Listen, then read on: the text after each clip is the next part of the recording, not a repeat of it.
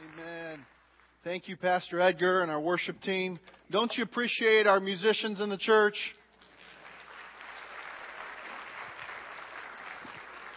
I, I, I tell you what, you're uh, really playing tricks on me. As soon as I think I know where all the talent is, and you go and bring up another team, and I got to remember all that crew too. Uh, I hope you haven't gotten used to Grace Point to the point that you don't know how blessed we are. I'm still reveling in how blessed we are what God has been doing in our midst decade upon decade. I want you to grab your Bibles and turn with me to Numbers chapter 11. We'll be there in just a minute. We're continuing in week three of our series, Lord, Change My Attitude Before It's Too Late. Now, if you're just joining us and you've missed the first two or you missed one of those, uh, our thesis, the whole point of this study is driving home that a lifestyle of grumbling leads to a life in the wilderness. Now, that's not just my idea. That's not just some of the curriculum writer's idea. That is right in God's Word that a lifestyle of grumbling will lead to a life in the wilderness. We're looking at replacing a covetous attitude with an attitude of contentment. As you're turning to Numbers chapter 11, I want you to picture in your mind with me, imagine with me that you are uh, on an ocean liner and that ship has just run against an iceberg and it breaks up and now it's starting to sink and you find yourself in the ocean and there's debris all around you and some people are hanging onto debris and some people are treading water and you don't know how long you're going to make it. There's some people around you that are starting to go down under the water and they're drowning in your midst and you're doing everything you can to stay up on top and and you're there and you're there and your friends are there and I'm there with you. And I just want you to imagine in that moment, if I called out for your attention and I said, hey, hey, everybody, stop. But before we, we look for rescue or anything, I just want to give a little speech about how I feel real convicted. I just think there's too much water on this planet. Uh, I want you to listen to me because I just really don't think that we need all this water around us. You'd have to think, what? We're drowning in a sea of water, and you want to talk about water and how there's too much of this? That's just a silly little illustration of how I feel standing up here talking tonight about coveting in the midst of living in America. I just want to share with you right up front that I feel like as Americans, we are drowning in a sea of covetousness. So much so that it's hard for us to comprehend how much it affects our life. As we look at this second wilderness attitude, the first one was complaining. This one we're looking at the attitude of coveting. How we grumble and complain and we grumble and we covet. It leads to a life in the wilderness. What is coveting or covetousness? Covetousness, it can be a number of different things. One, it could be wanting the wrong things. You know, if you want something and you really want it bad enough and it's, it's not something you should have, you're, you're coveting. I want that. I shouldn't have it, but I really, really want it. And that's true. That is coveting, and, and that's an attitude that can lead to wilderness living. But I would suggest tonight that probably most of us, that's not the area of coveting that we struggle with. Uh, another type is Covetousness is wanting right things, but for the wrong reasons. It's not just wanting the wrong things, but it's wanting the right things for the wrong reasons. For example, the Bible says that if a man desires the office of an elder, he desires a good thing. But if I want to be an elder, so you'll be impressed by me, that's not a good thing. If I want to be an elder so I can have control and power, that's, that's not a good thing. If I want to be an elder so I can fix my dumb church, I don't think my attitude's really right in that. I can want the right things for the wrong reasons, and I will be in danger of the sin of coveting. Coveting is also wanting the right things at the wrong time. Just like a young couple that would walk into my office and They want to get married, and I'm going to do some premarital counseling with them, and, and they're all just star gazing in their eyes, and they're just sitting so close together that they can't get close enough, and their arms are locked, and they finish each other's sentences. You've seen people like that. They're just so in love. And, and uh, they would just say to me, you know, Pastor Brady, uh, this is such a right thing. And, and uh, the, guy would say, you know, uh, we are so committed to each other. We are all in. And I can just hear her chiming in and saying, you know, we're going to be married in three months, and, and it's almost right around the corner, and we've told God that, that we, we're in. We're committing to each other for life. And because we told God that and we, we love each other so much, we've decided that we're going to go ahead and, and start to be intimate with each other. We're going to sleep together. Would this be right? No, absolutely not. It's not that what they're wanting is wrong. If, if they are being brought together and this is the right thing and they're engaged, it's the right thing. To have that desire is right, but it's at the wrong time. When we covet, sometimes we covet the wrong thing. Sometimes we covet the right thing with wrong reasons or wrong motives. Other times we covet the right things at the wrong time. Coveting is also wanting right things, but in the wrong amount. This is one we don't like to talk about too much. This is one where we say, well, I'm just going to get, just going to get a Nazarene pass on this. I mean, it's not so wrong for me to have this, is it? Well, well no. But how much of that do you really need?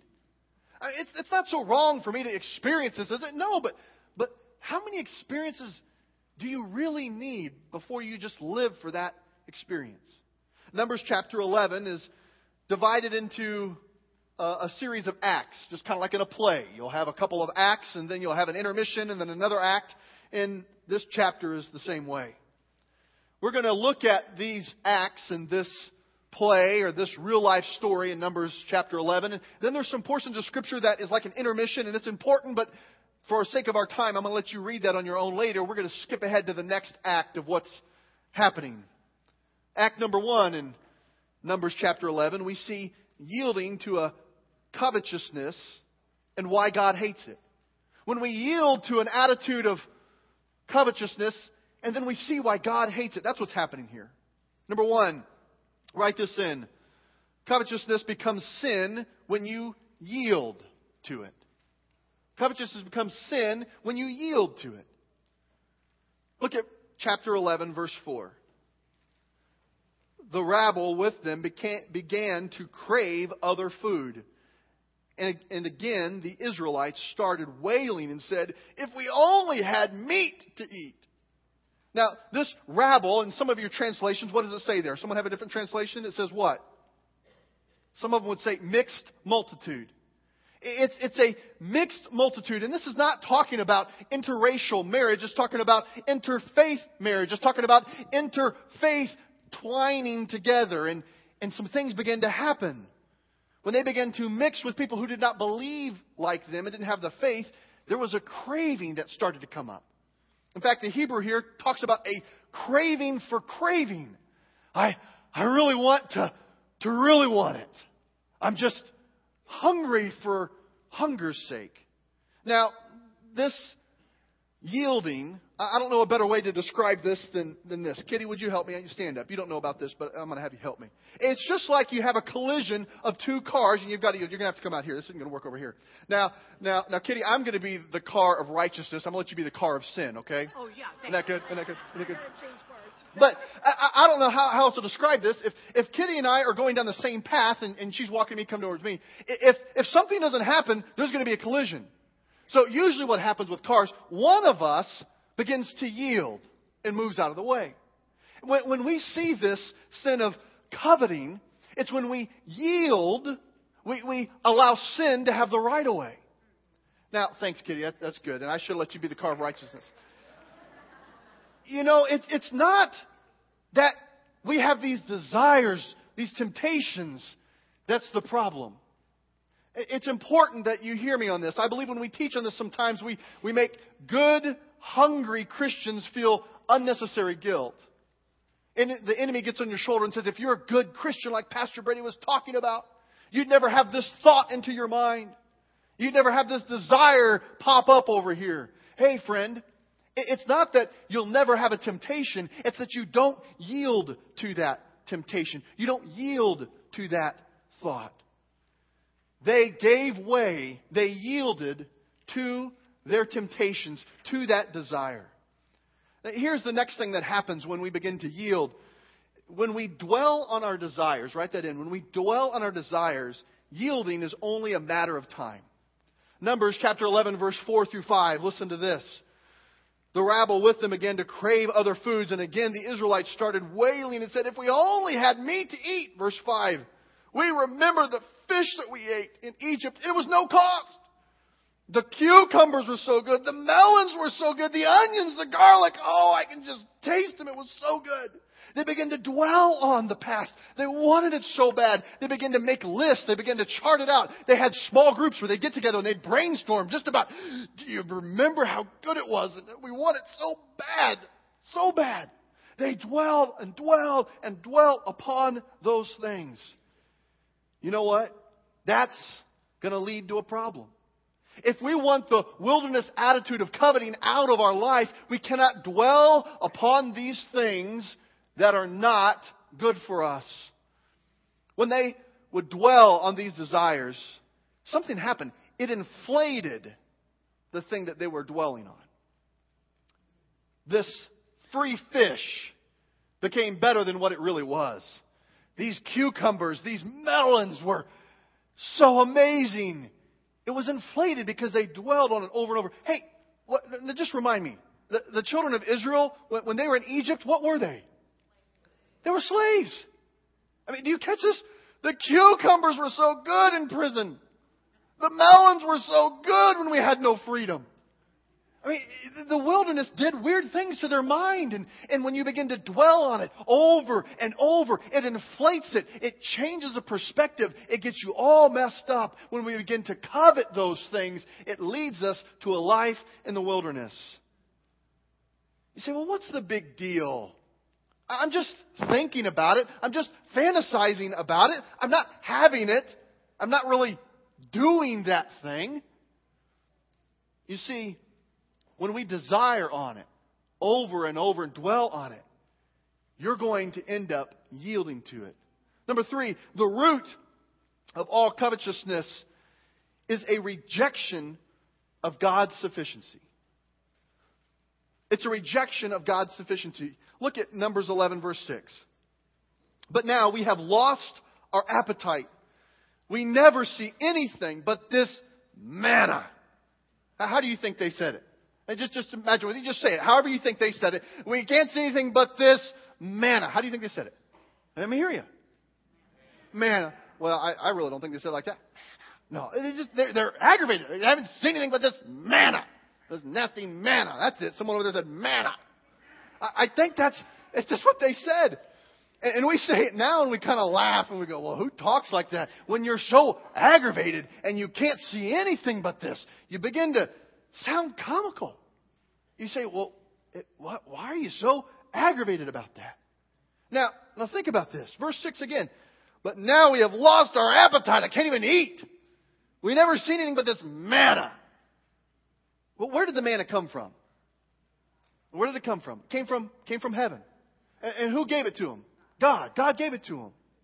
So in essence, they're saying, God, what you provided is not enough. What you've given me is not enough. I need something more. So coveting, when I want that so bad, that thing I shouldn't have, that thing that could be the right thing, but I want it for the wrong reasons, that thing that is not necessarily wrong, but it's the wrong time, that thing that's not necessarily wrong, but the amount of it that I'm desiring is not right. When I, when I covet that so much, I'm rejecting God's sufficiency. Now, this root of covetousness is basically saying, I don't really want just God and His sufficiency. I mean, if we just strip it down to what it really is, it's saying, God, I want you and my sufficiency. Because when we think about coveting, I think in the church we've, we've learned this somewhere in Sunday school or in caravans or, or VBS or something that we, we think about coveting as it's, it's wanting somebody else's wife or, or I want somebody else's phone so bad I don't want them to have that phone. And, and, and that's a part of coveting. But you know what? Coveting is when you say, oh, I want you to have all those things. But God, I better get that. God, I want you, but I need this in my life or else I'm not good. If you don't give me you and this, God and blank, I'm not happy. That's coveting. When God's sufficiency is not enough, we're moving in that direction. It's the attitude that says, I want God and the perfect spouse. That's what I need. I'm not going to be happy until I have the spouse that I want. I'm going to push this. I'm going to drive this. I'm going to pound this until I make him into the husband that I want him to be or I drive him from the premise. How many know that's not going to be a very good plan to try to live out? I mean, eh, don't misunderstand me. It's, it's a great thing to have a godly spouse. But if you say, God, I cannot be happy unless I have you and the spouse that I want, friend, you won't be happy. You won't be happy because you are trying to say, God, you are not enough. I have to have you and my version of a good spouse. It's the attitude that says, God, you're not enough for me. I, I want you. Yes, I seek you, God. But I'm going to have a successful career. I, I have to have a successful career. I'm going to climb that ladder. People are going to remember me. They're going to say that nobody ever did it like he did. I am going to get there at any cost. Friends, you may get there and it will be at a great cost. God, I want you and the house of my dreams.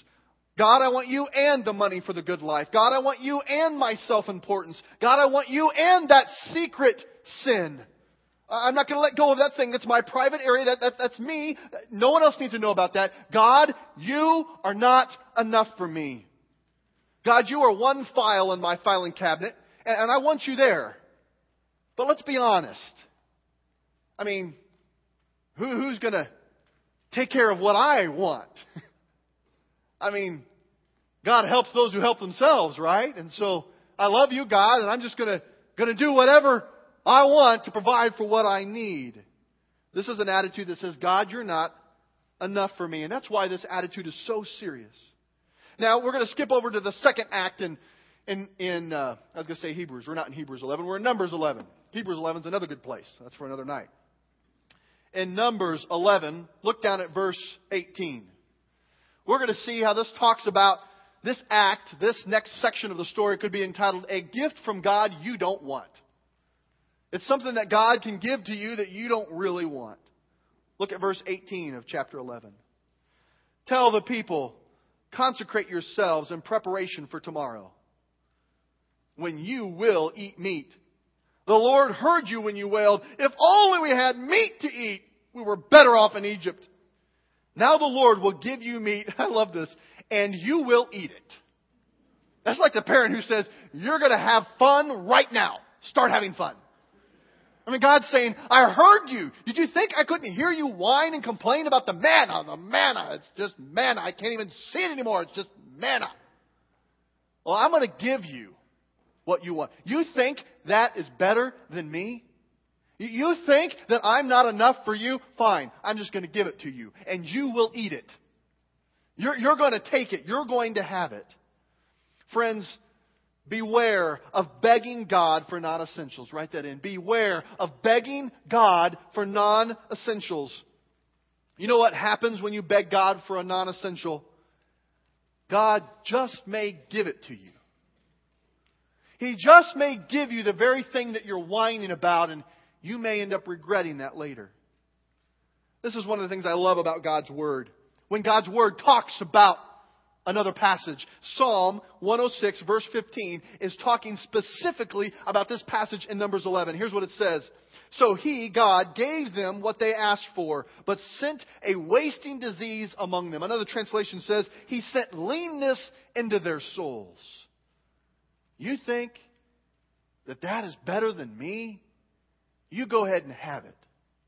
Now, now look what Numbers 11, 19 through 20 says. You will not eat it just for one day, or for two days, or five, or ten, or twenty days, but for a whole month until it comes out your nostrils and you loathe it. Oh man, if you never thought Scripture had humor in it, this is amazing. You're going to have so much meat, it's going to pour out your nose and you're going to end up hating it. Why? Because you have rejected the Lord who is among you. And you have wailed before him, saying, Why did we ever leave Egypt? Why did we ever follow God when He delivered us out of that slavery? We're better off on our own. We want God, but we want our own self sufficiency. See, if you're a covetous person, enough is never enough. If you're asking yourself, well, you know, this is kind of good, and and and I, I don't I don't mind uh, coming on Sunday night. Pastor Brady kind of says the scripture funny, and I want to hear it kind of weird, and this is good, but but I don't know if I really have an issue with coveting. Here's how you know. Can you ever say I've had enough? If you're struggling with coveting, enough is never enough. No matter what you have, no matter where you've been, you always have to have more. Now look at what happens here. Verse 31. Now a wind went out from the Lord and drove the quail from the sea. It scattered them up two cubits deep all around the camp, as far as a day's walk in any direction. Verse 32. All that day and night, and all the next day. How long is that? All day, all night, next day. 36 hours. The people went out and gathered quail. No one gathered, oh, this cracks me up. No one gathered less than 10 homers. No, so, so the guy who was the least into this, the one who's like, I so don't want to gather quail. I'm a vegetarian. I don't even want this stuff. I like the man. The guy who was least into this, he gathered 10 homers. That's 60 bushels. And can you imagine, wives, that your husband comes home and he's got 20 bushels of quail stacked up in the kitchen. And you walk in and you go, what is this? He goes, it's amazing. And I got 40 more bushels on the porch. There's just so much. No one gathered less than, than 10 homers, which is 60 bushels. Now, think about that. That would take a long time to clean and prepare. Now, I guess you could have a whole team of people and your whole family could work on it and clean it and prepare it and you could stick it in the freezer, but, but, but remind me again, how many freezers did the children of Israel have at that time? None. This stuff had to reek after a few days. This was 30 days of this stuff. The very thing that they couldn't live without, now they are swimming in it, and it literally reeks, and it's coming out their nostrils. Manna was not enough. Now, birds, meat, that's not going to be enough either. If you're a covetous person, you will spend your life in the wilderness. Numbers 11, 32 and 33. Look at verse 33. But while the meat was still between their teeth, before it could be consumed, the anger of the Lord burned against the people, and he struck them with a severe plague. God said, You will live in suffering in the wilderness for this attitude. Now, before we find the remedy to this, we need to just stop right now. I want you to ask yourself a question Am I a covetous person? Am I dealing with coveting? Do I have an attitude that, that wants the wrong thing? Do I have an attitude that wants the right thing at the, for the wrong reasons or the right thing at the wrong time or the right thing in the wrong amount? Is that what I'm struggling with? Because you may be in the wilderness and it may be because of this very attitude. Probably a better question is, are you willing to repent? You guys know just as well as I do, repenting is not just being sorry, it's not just asking for forgiveness, but I'm willing to go the other direction. If we are, then there is hope for us. Now, just like complaining, you can't stop complaining. You have to displace it with thankfulness. You can't stop coveting. You have to displace it with being content. Now, now turn your Bibles to the right. Go to 1 Timothy chapter 6. 1 Timothy 6. We're done with Numbers 11 for tonight. 1 Timothy 6, 6 through 10. But godliness with great, excuse me, but godliness with contentment is great gain. For we brought nothing into the world, and we can take nothing out of it. But if we have food and clothing, we will be content with that. Timothy 6, verse 9. Those who want to get rich fall into temptation and a trap and into many foolish and harmful desires that plague people into ruin and destruction. Chapter 6, verse 10. For the love of money is a root of all kinds of evil. Some people, eager for money, have wandered from the faith and pierced themselves with many griefs. Chapter 6, verse 6. But godliness with contentment is great gain. Now, the opposite of covetousness, the opposite of coveting, is contentment, to be content. You will never be free from coveting until you learn to displace it with being content. Now, a New Testament definition by principles about contentment would be this. Write this in. Satisfaction in God's sufficient provisions. Sufficient provisions. Satisfaction in God's sufficient provisions to rest in what one has and seek nothing more. Uh, basically saying, God, you are enough. That's what contentment means. It's settled. It's the sense of it's adequate. We don't hear that too often, do we? I have enough. I, I don't know that I heard anybody say that this week. I, I've, I've had enough. I have enough. In fact, I want you to say that with me right now. Just, just right here, I'd say, I have enough. Let's try it again. I have enough. Now, I want you to, to honestly think about that and reflect in your heart. I want you to whisper that to yourself right now. Not yet, just a second. I want you to think about your life.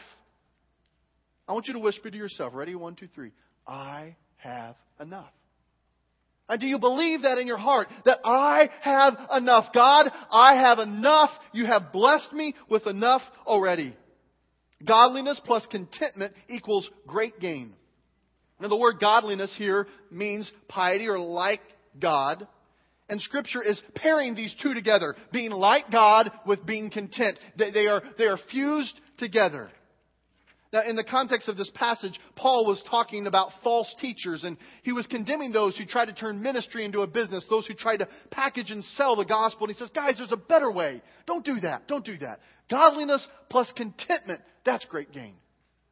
Now, notice the text it doesn't condemn, it, it's not saying it's bad to want to have gain. That's not what the scripture is saying. This is very important. Don't miss this. He's not saying wanting to gain is wrong. There's something deep inside all of us that wants to gain, that wants to improve, that wants to succeed. If, if that's in you, you, you haven't missed it. Here's the formula. If you want to gain, if you want to improve, if you want to do better, godliness plus contentment equals great gain. That's the formula that God has given to us. Now, some people say, but that's so narrow. I mean, there's like more than one way to skin a cat. So if that's what makes you happy, then you go ahead and do that. But, but I found another way where I'm going to have great gain. Friend, it won't work. There's one formula. Godliness plus contentment equals great gain. There, there's one way. That's so narrow minded. You know, it, it blows me away that when we look at the principles that God tells us how to live our life, we feel like it's so narrow minded.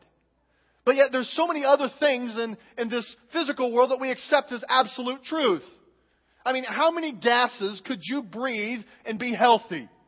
I mean, just think about it. Well, I, I think I want to breathe just, just only helium today. How, how long could you do that and still be healthy? It's not going to work.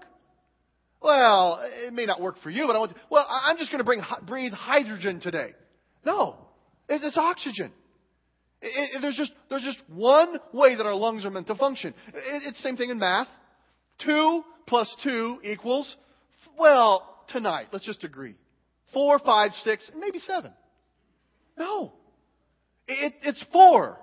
Well, but that's so narrow. What? I'm sorry. That's, that's the fact. That's what it is.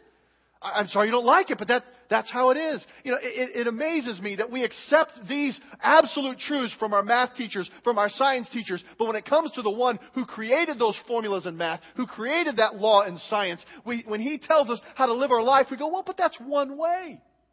I mean, it, it just would be as if I took this, this, this goblet and I dropped it. If I just drop it, what, what's going to happen? Yeah, it's going to break, but you got ahead of me. But before it breaks, what, what's going to happen? It's going to fall, and then it'll break. Well, but I don't know if I really believe in gravity. Friend, I don't care what you believe. If I, if I let go of this, it's going to fall, and then it will break. God says there is one way to have, con- to have great gain, to have happiness. Godliness plus contentment is great gain. Now, I want to hammer this a little bit longer. You say, I got it. No, we need to get it more. I got to hammer this nail till you're sick of me hammering this nail. You say, we're already there. Well, not everybody's there yet. I want to give some faulty formulas that we try to twist and, and shift this into something else. Because the only way we're going to stop coveting is if we can start to be content. But godliness plus contentment equals great gain. But we say, good idea, God, close, but I'm going to add some things. Here's, here's one faulty formula. Godliness plus prosperity equals great gain. This doesn't work. Of course, this is everywhere in our current day. The health and wealth gospel is everywhere. And friends, it is false. They teach godliness plus prosperity is great gain. They teach that God wants every person to be healthy and wealthy all of the time. The only problem with that is the Bible does not teach that. You tell that to the Apostle Paul. You tell that to Stephen. They, they must have got something wrong. Friend, godliness plus prosperity does not lead to great gain. People buy this because they want it to be true. Here's another false formula godliness plus poverty equals great gain. Then we swing to the other spectrum. Well, I'm not about all the wealth things, and you know, I'm so spiritual because I, I don't even have two dimes to rub together. So I, I've got to be holy. Friend, Scripture doesn't teach that either. You can look at church history and you can see people who got trapped in the, in the hamster wheel of, of just trying to get rid of every earthly good. And, and, and that's fine. You're not ungodly if you don't have wealth. But just because you're poor doesn't mean that you have God. Godly plus poverty, that does not equal great gain. Here's another faulty formula. Godliness plus power equals great gain. It's the person who says, Well, I've never been one, one who's real big on money or stuff. But you get close enough to them, they're a control freak. They don't have to have a lot of money. They don't have to have a lot of things, but they got to have their say.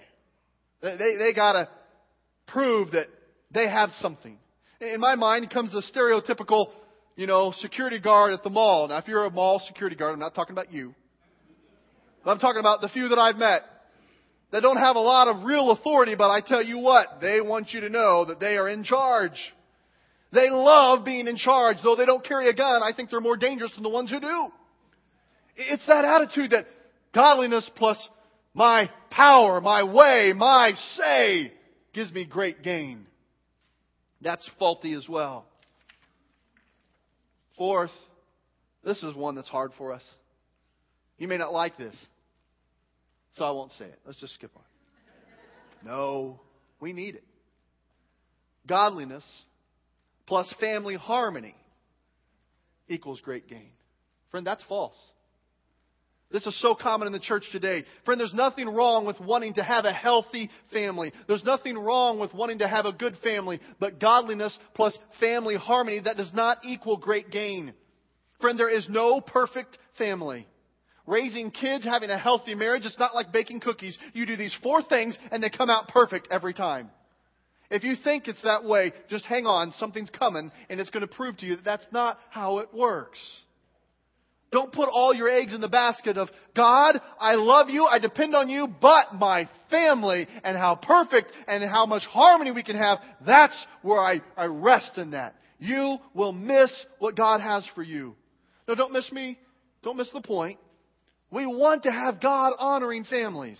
We want to have God dependent families. Of course we do.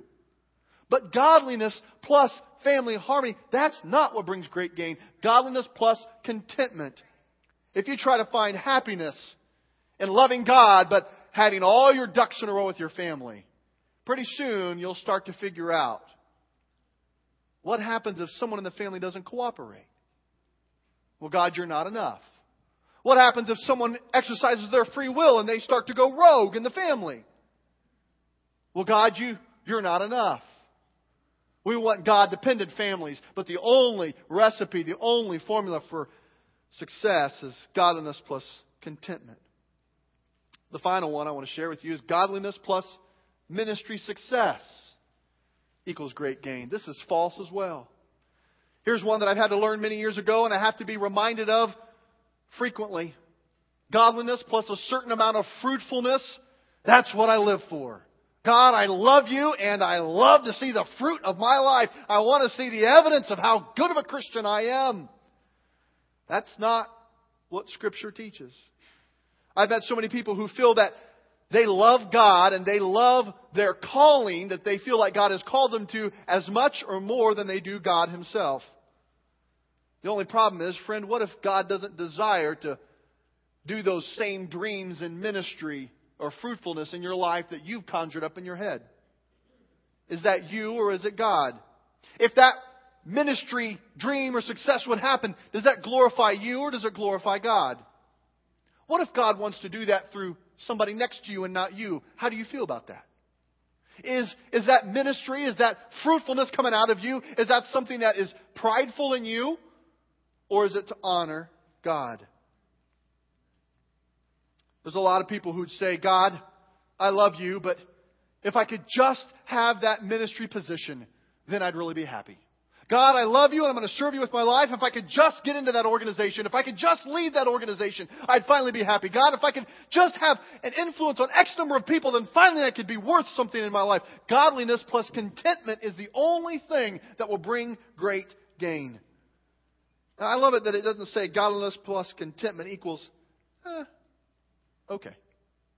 It's great gain. When we learn to say that, God, you are enough we have great gain. God says there's nothing wrong with wanting to succeed. There's nothing wrong with wanting to improve. There's nothing wrong with wanting to gain. In fact, have great gain. Go for it. How? Godliness plus contentment. Two key thoughts. You say, well, Pastor Brady, how do I stay focused on that? I, I want to be content, but I find myself getting uh, pushed back and forth and my motives get skewed. And what kind of motives do I need? One, real fast, look to eternity. Verse 6 and 7 says this, but godliness with contentment is great gain. Verse 7, for we brought nothing into this world and we can take nothing out of it. That's what we sing about. That's what we sing about today. I'm feeling mighty fine. Why? Because things are going well here? No. Because heaven is on my mind. Look to eternity. You will become content when you recognize that you were never intended to get too comfortable here. God never created you so you can feel absolutely, completely, 100% fulfilled in everything you've ever desired right here on earth. No, don't miss what I'm saying. You can have joy. You can have the joy of the Lord. It's amazing serving God here on earth. There's a lot of good things, but He created you for something so much bigger and greater. He wants you to be with Him in all of eternity. When you look to eternity, contentment begins to rise up inside of you. If you want contentment, focus your thoughts on eternity. Another motivation that can be helpful to you is let enough be enough. Verse 8 of chapter 6 in 1 Timothy. But if we have food and clothing, we'll be content with that. Some translations say food and covering. Now, notice, it doesn't say have food, three square meals a day, with a buffet of a lot of choices and a whole bunch of gas station candy. That's my favorite dessert right there gas station candy. Oh, it's good. See, I don't know what gas station candy is. Oh, it's Mike and Ike's. It's Necco wafers. It's all those things. I have no idea why I'm telling you this right now, but it, it just I'm hungry thinking about it. But it, it didn't say all of every little whip stitch that you can hope for. Food, manna, water. If I just have food to sustain my life, I can be content. You say, I, don't know if I can just make it on bread and water. Yeah, you could. You could. You know what? And something better than that? It wouldn't even have to affect your happiness in life. Some of us, if we could just wrap our brains around that, it would free us up a lot food and, and covering or clothing. Now, some climates, clothing's not enough. You've got to have shelter. So, so food and, and clothing and shelter. Now, it doesn't say the home of your dreams. It doesn't say to have matching shoes with every outfit. It's, it's enough to sustain you. Now, don't miss this. If God has given you more than just bread and water, if God has given you more than just enough clothes to keep you from, from getting sick and enough shelter to keep you out of the rain, if He's giving you more than that, don't feel guilty. Be thankful. In fact, tell God, God, that lunch I had today, I didn't need that. But thank you. I didn't have to have it. You can say, God, I didn't have to have this, and you blessed me with it. Contentment comes out of that when you recognize enough is enough. And rapid fire. Three quick things that don't need a lot of teaching with it, but if we don't do it, we don't find the strength to carry this out. If you want contentment, you've got to look to eternity. You've got to let enough be enough. But friend, you've got to seek it. You will not have contentment by accident. If you're struggling with coveting and you want to displace that, you can't stop a, a, a, bad wilderness attitude overnight, but you can change direction on that attitude overnight. And, and you're not going to say, I just feel content today. You're going to have to seek contentment.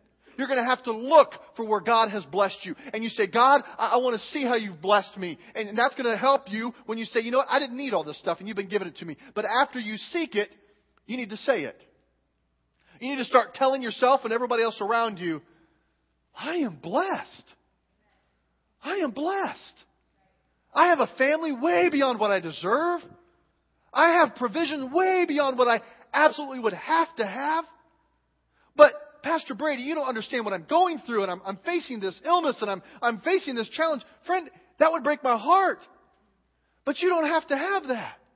Because God never intended for you to stay on this earth forever. If He took you home to heaven right now, it's going to be better there. Amen. I can be content when I seek contentment in Him. God plus contentment equals great gain. You are enough, God. I'm going to seek it. I'm going to say it. And then after we say, God, I'm seeking it, after I say it, then settle it. And this is enough. We're going to end on this. My first of 12 conclusions tonight. We're going to end on this for real. Settle it. We get to a point when we break through in contentment, and then we step back and we say, Well, God, you really helped me with my job. You broke through, and and man, I have so much trust in you that you provide for me financially. But we step over here in an area with our kids. Hello, God. This is kind of settle it. If God was enough to provide for your finances, is He enough to provide for your kids, or vice versa? It could be in one era of, of your life. Well, God was so faithful back in the day. He did so much for me that, well, what happened? Did God die? Did you stop trusting Him? He's still just as faithful. Settle it. I can be content from here on out. If God never does another thing for me, guess what? His salvation He's offered to me is good enough that I got enough to praise Him for the rest of my life. You say, well, Pastor Brady, you've been hitting the same point for the last 20 minutes. Well, when I'm convinced you got it, I'll stop. No. I appreciate your attention. You've been pressing in for you to come week in and week out, it tells me that you want to have an attitude that is pleasing to God. You want promised land living in your life. You want to get rid of the wilderness attitudes and welcome in the God honoring attitudes in your life. The cool thing is, the however many hundred of people are in this room, when we allow God to sanctify, set apart for His holy use our attitudes, it will not just affect you. It will not just affect this church. It will not just affect Fort Wayne. It can affect the entire globe. You know, well, that sounds very ministerially speaking. Twelve guys got to the point where they said, Jesus, we don't understand you, but you are enough. I'm going to live as if you are enough, and you and I are here today because of them. I want you to imagine with me, what would it look like if just us, everybody else who chose not to come on Sunday night, we love them, but they missed out. If they had rotten, stinking, horrible, nasty attitudes, do you think we'd have enough God honoring attitudes to displace anything that would be happening? I promise you, if there was total obedience with just us to say, God, get rid of complaining, get rid of covetous attitudes, and the three other ones we're going to talk about later, it would radically transform you, your family, your job, your neighborhood, your church, your city, and the world around you. Let's pray together and ask God to help us to believe that truth that we just heard. Father,